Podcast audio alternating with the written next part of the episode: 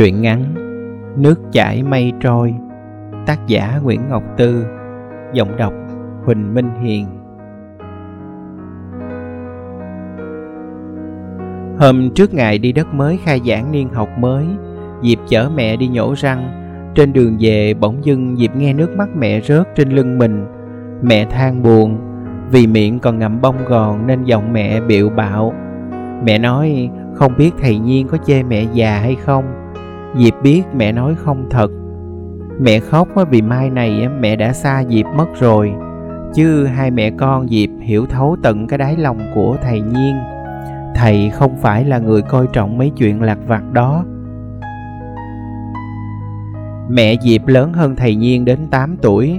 Hồi họ quen nhau, Thầy Nhiên mới 33 Nhà mai của mẹ cách trường cấp 3 Hưng Hải chừng 10 thước nổi tiếng khắp thị xã về mai áo dài. Gặp lần đầu ở buổi họp phụ huynh, thấy thầy vai áo rách, về nhà mẹ dịp mua giải mai tặng thầy một chiếc áo sơ mi mới, để lấy lòng thầy cho con có nhờ. Sau này, thầy hai lại nhà nhờ mẹ dịp may áo. Có lần mẹ hỏi vợ thầy đâu mà để áo rách vậy, thầy cười, còn gửi ở nhà người. Dịp đi học về mẹ hỏi Thầy Nhiên ba mươi mấy tuổi đầu chưa lấy vợ? Chắc thầy khó tính lắm hả con? Diệp lắc đầu Không, thấy thầy thương lắm. Diệp nói thật lòng Từ ngày thầy Nhiên chủ nhiệm lớp Buổi sinh hoạt lớp nào cũng vui tươi Tràn ngập tiếng hát, tiếng cười. Có đứa còn đi học đàn về gãy tửng từng tưng.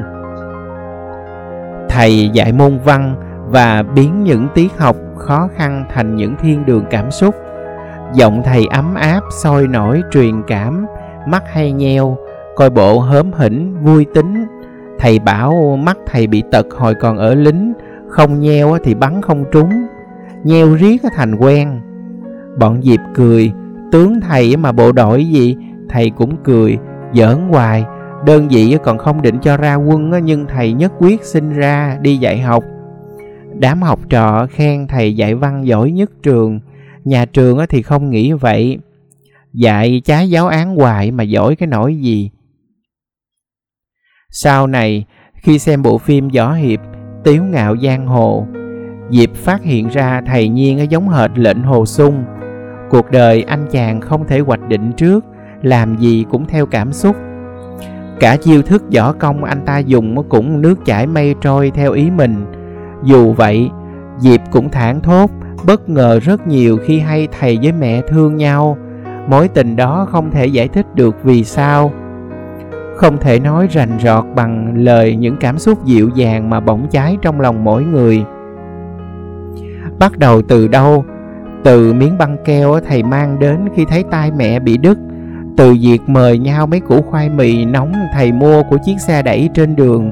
Hay từ những bữa họp phụ huynh thầy nhìn thấy mẹ Diệp ngồi trong một góc nào đó, đẹp đẽ, sang trọng, nhưng buồn buồn, dơ dất, nhưng lạc ở một vì sao nào. Mẹ chỉ biết nói lời xin lỗi Diệp. Nó khó khăn lắm mới bảo, không sao, nếu con là mẹ, con cũng yêu thầy. Thầy dễ thương quá trời quá đất mà.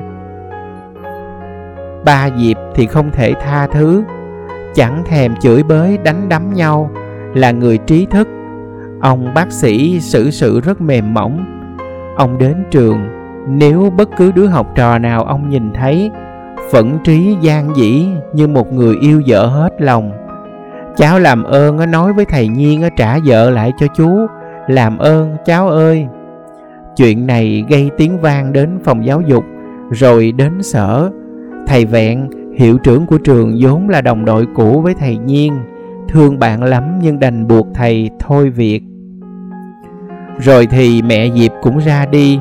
Qua cửa, mẹ chỉ có một chiếc vali nhẹ bỏng, trống không.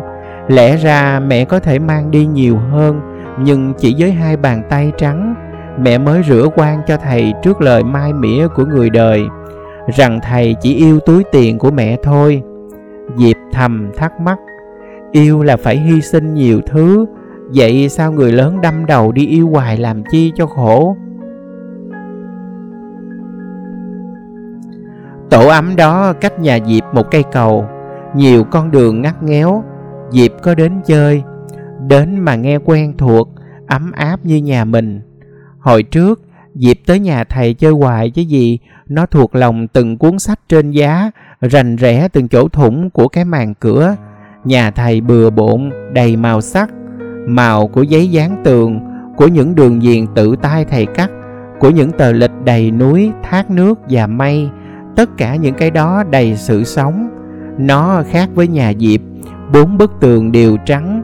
Diệp đem hình diễn viên ca sĩ về dán trong phòng. Ba cảm thấy khó chịu. Ở nhà mọi người phải xem những bộ phim, nghe những loại nhạc bác học mà ba thích. Bữa cơm nào ba cũng tự tay rửa rau, dù mẹ rửa rồi ông cũng phải rửa lại. Diệp ngờ rằng tình yêu của mẹ đã mất mát từ những chuyện ấy, đến rửa rau mà cũng không tin tưởng lẫn nhau. Ba không ăn ở quán ăn dĩa hè, cự tuyệt những món chuối nướng, khoai nướng bên đường. Bà nói ăn vậy là không có vệ sinh. Ba bảo mẹ một tuần nấu canh bí 6 lần. Thực đơn này giúp cho Diệp thông minh, học giỏi, giúp Diệp mai sau trở thành một bác sĩ danh tiếng giống như ông. Nhưng Diệp chỉ thích làm cô giáo, một cô giáo sẽ không vì đám học trò ngỗ nghịch mà nguôi đi lòng thương yêu, không vì danh hiệu thi đua này nọ mà nguôi đi tâm huyết của mình, giống như thầy Nhiên vậy. Một bữa lại nhà mẹ chơi, Diệp chỉ tay vào góc lâu nay thầy vẫn để sách và đàn. Nó nói, thầy ơi, em chỉ cần chỗ này là đủ, ban đêm em ngủ, ban ngày em ngồi học ở đây. Thầy Nhiên với mẹ nhìn Diệp mừng rưng rưng nước mắt, nhưng cũng phải đợi đến bữa ba dẫn bạn gái về, Diệp mới dám ra đi. Ba không ngăn lại, chỉ cười khang, lạnh, đầy cay đắng, hằng học. Diệp thấy mình hơi giống mấy tên phản bội trong phim. Bây giờ chuyện cũ cũng đã nguôi rồi, người ta không trầm trồ nữa. Mẹ gầy dựng lại một tiệm may mới với những khách hàng cũ. Thầy nhiên quyến luyến đám học trò nên thuê quầy bán sách báo ở trước cổng trường. Ba Diệp đã lấy vợ, có con. Tốt nghiệp đại học xong, Diệp có ghé nhà, thấy ba ngồi giặt tả cho em. Lúc ra về, tổng kết lại thì ba chỉ hỏi Diệp đúng có một câu. Ra trường rồi tính làm ở đâu? Diệp nói không biết nữa, nếu chờ được phân công mới có thể sẽ về dạy ở một trường huyện, thị trấn nào đó, có thể ở đó nghèo và buồn dữ lắm. Mẹ nói sẽ tìm cách xin cho Diệp ở lại thị xã, thầy nhiên có nhiều người quen làm trong ngành giáo dục, thí dụ như thầy Vẹn đang làm phó giám đốc sở. Diệp chần chừ không biết lắc hay gật đầu, mẹ thở dài, nửa đêm than với thầy Nhiên. Chắc mình mau già lắm, Nhiên ơi, con gái mình thấy rầu quá à. Rầu chớ, công việc đang lưng khừng, chuyện yêu đương Diệp cũng chẳng tới đâu. Đứa con trai cuối cùng đã thôi lui tới nhà chừng nửa tháng nay. Sân trước chưa thấy xe của người mới vào nào đậu. Mẹ nhắc lại nào Tuấn nào Quy rồi Phát, Sang. Mấy đứa đó thấy thương quá mà sao kỳ vậy không biết. Diệp cười, trời đất, tụi nó hả? Con đâu có yêu. Mẹ tức quá giặt lại, vậy chứ con yêu ai? Mẹ hỏi Diệp trong một đêm gió rất nhiều. Diệp tự vấn mình câu hỏi đó. Khi có được câu trả lời, chợt nghe gió thổi tơi bời vào lòng, nghe như gió cấp 10, 12 trong ấy. Hôm sau, Diệp gọi thầy Nhiên bằng ba, nó bẻ miệng đến toát mồ hôi ra, mẹ với thầy nghe lạ, phì cười dịp tá quả, tiếng gọi ấy với nó không có ý nghĩa gì hết. Kêu tiếng ba thiên liêng mà lòng vẫn yêu thầy, yêu thầm lặng tự hồi nào không biết. Hèn chi, đi xa nhớ quá chừng, tưởng chỉ nhớ nhà thôi. Hèn chi mấy thằng bạn trai hay đi đem ra so sánh với thầy, tưởng cái gì quý trọng quá đó thôi. Bây giờ không biết làm sao quên được đây, để vậy nguy hiểm quá, người ta nói yêu với say rượu khó che mắt được người đời. Diệp ngầm chuẩn bị cho mình một chuyến đi xa, mẹ không hề biết, nên mẹ đi chợ mua 2 kg khô cá sặc rằng, dịu dàng bảo thầy Nhiên.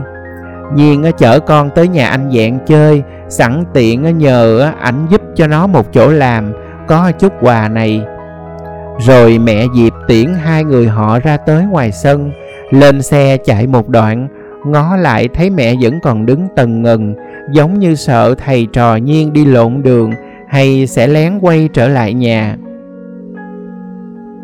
Nó ngồi sau lưng thầy Như nhiều lần ngồi sau thầy đi mua keo, nút áo chỉ may cho mẹ Mà lòng nghe dịu ngọt lạ thường Chợt nghe thèm đến rớt nước mắt được nép mặt vào lưng Được choàng tay ôm eo thầy. Chiếc xe chạy lòng vòng qua hết mấy con đường cứ gặp đèn đỏ là thầy lại quẹo phải. Diệp khúc khích cười Nghĩ nhà thầy dạng đâu có xa dữ vậy? Chiếc xe máy hiểu ý chủ nên nó cũng cà xịt cà lụi Lâu lâu lại phun ra một bụm khói đen xì. Thầy bảo chết cha chắc là nước vô bình xăng. Mà chiếc xe vẫn không chịu chết máy hẳn Vậy mới kỳ. Mai á, nhờ đến trước cổng nhà thầy dạng thì trời đổ cơn mưa Cả thầy Nhiên và Diệp đều mừng húm kêu lên Mưa, mưa rồi. Rồi chạy vào quán cà phê ngang đó cho khỏi ướt.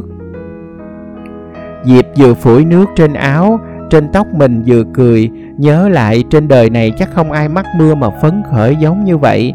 Thầy trò Diệp kêu hai ly trà đá Bắt ghế ngồi ngó mưa rơi Ngó qua cái tường rào im sẫm đằng trước nhà thầy dạng Nghe trong lòng ngại ngần quá trời quá đất.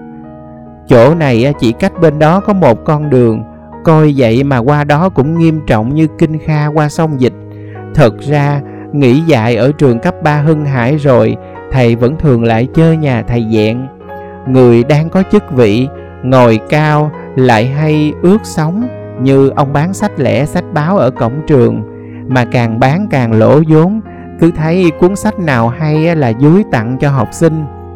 Thầy dạng bảo Đâu phải ai cũng làm được cái chuyện động trời như ông vậy. Nhớ kỹ coi, Đang học ngon lành, Ông tình nguyện đi biên giới. Ở lính nó được cưng chiều, ông không chịu. Đòi ra lính đi dạy học, Đang dạy học, Lại đòi yêu mà lại yêu ngang trái mới chết. Thầy Nhiên cười, Cũng trả giá dữ lắm, Đừng tưởng giỡn. Vợ thầy dạng cũng quý bạn chồng, Chị nói, Ông xã em mê anh lắm. Ảnh nói, bây giờ có một chút chức quyền mới biết cực khi đi chơi với bạn. Cứ phải cảnh giác nhìn nhau, không biết người ta sắp nhờ cậy cái gì mình. Chỉ có anh Nhiên là không tính toán gì hết. Vì chị đã nói vậy nên bây giờ mới khó mở lời. Diệp biết thầy Nhiên đang nghĩ lung lắm, Nhưng nó không nói gì.